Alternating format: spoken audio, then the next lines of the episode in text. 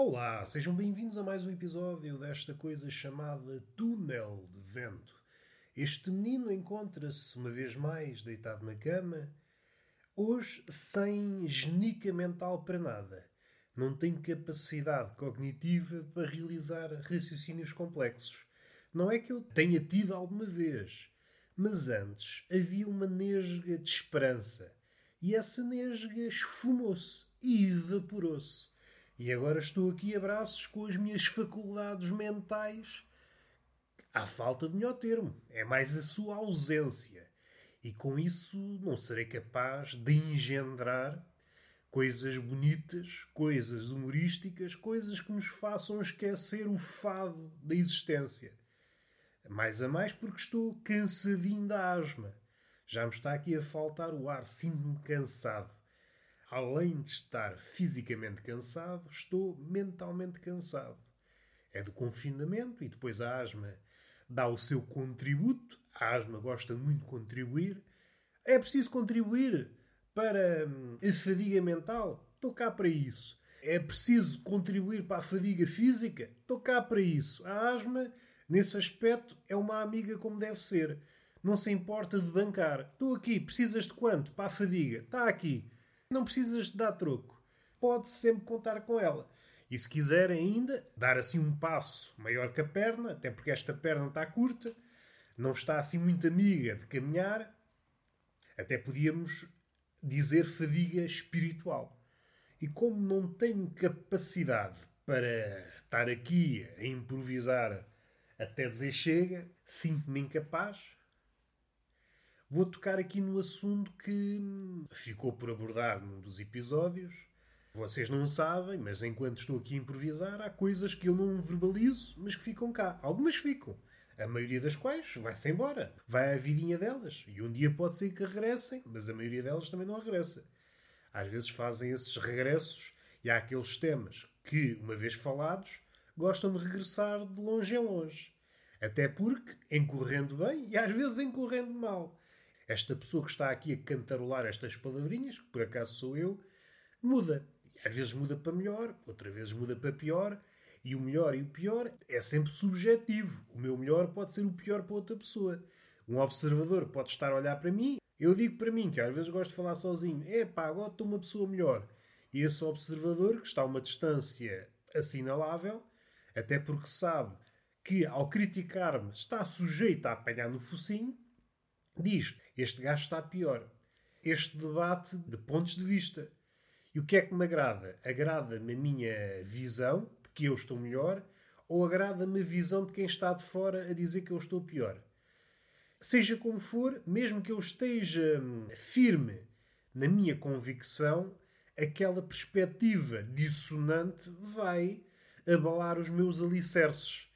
E eu, como boa pessoa que sou, vou em direção a ele dar-lhe no focinho. Isto, teoricamente. Embora haja essa vontade, eu nunca me posso esquecer que sou uma pessoa sedentária. E, além disso, asmática. E as duas coisas contribuem. O sedentarismo contribui para a asma e a asma contribui para o sedentarismo. Esta coisa bonita, esta dança de maleitas que faz com que eu seja uma pessoa sempre cansada mentalmente cansado e fisicamente cansado e todas as arenas. Vamos pensar na arena espiritual, vamos pensar na arena quê? Na arena. Não há arenas. Aqui não há espartanos, não há gladiadores, não há feras, não há nada. Está apenas enfado, tédio de alto gabarito. Como eu estava a dizer, sou incapaz de engendrar aqui temas, de improvisar sobre coisa nenhuma e vou tocar numa coisa que ficou na cabeça e não foi verbalizada que é o lixo no oceano. Isto dito assim, parece que não tem grande impacto. Parece, é pá, falar do lixo do oceano, o que é que isso tem? Primeiro que tudo, vamos lá manter aqui uma relação saudável. Eu sei que vocês estão mais suscetíveis de hum, serem possuídos pela irritação devido à pandemia. Estamos todos muito. Que se me dizes qualquer coisa, eu esborou-me todo. Entra aqui numa fase de ruína, e o ruína faz-me sempre lembrar um cigano no mercado que se chamava Ruína. Comprei uns discos, bandidagem. Nessa altura era uma pessoa que, que comprava ou regateava DVDs. O que é que aconteceu? Supostamente comprei DVDs, com filmes, e quando cheguei a casa não passavam de CDs virgens. Voltei ao sítio e essa pessoa que me vendeu, que me causou esse dano monetário e que me enganou, uma pessoa quer enverdar pela ilegalidade e é enganado. Isto não se faz. Não se faz. Essa pessoa chamava-se Ruína. Oh, Ruína! Era assim que a, a mulher lhe chamava. Oh, Ruína, da cá, enganaste estas pessoas. Se estivesse de fora, ria-me muito. Mas como era o protagonista dessa burla, é pá, não me apeteceu rir muito. Não me apeteceu. Agora posso-me rir um bocado. fui burlado. Fui burlado até certo ponto. Fui burlado. Houve uma janela de tempo em que fui burlado. Comprei uma coisa que não, não pedi. Eu não comprei CDs virgens. Para CD virgem está caro. Já não me lembro o preço, mas estaria caro de qualquer das formas.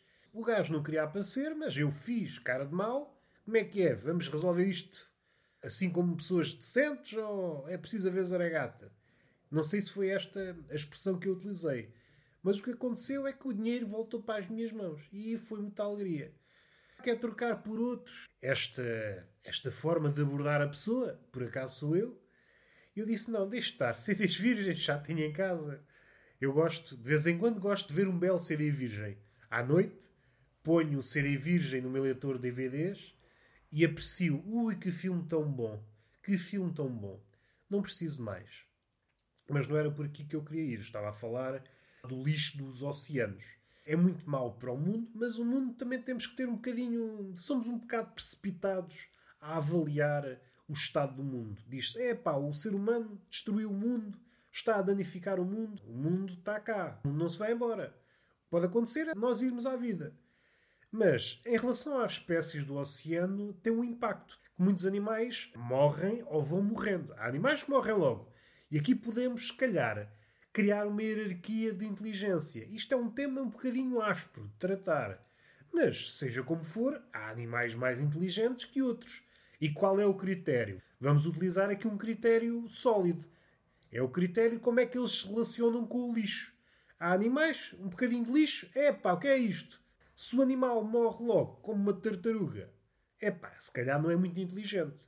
Pois há animais que vão comendo como se fosse, olha, vão petiscando, vão petiscando, vão petiscando até aquilo, vão petiscando como uma baleia, vão petiscando merdas, vão petiscando merdas e depois passam doenças para os filhotes que nascem inférteis.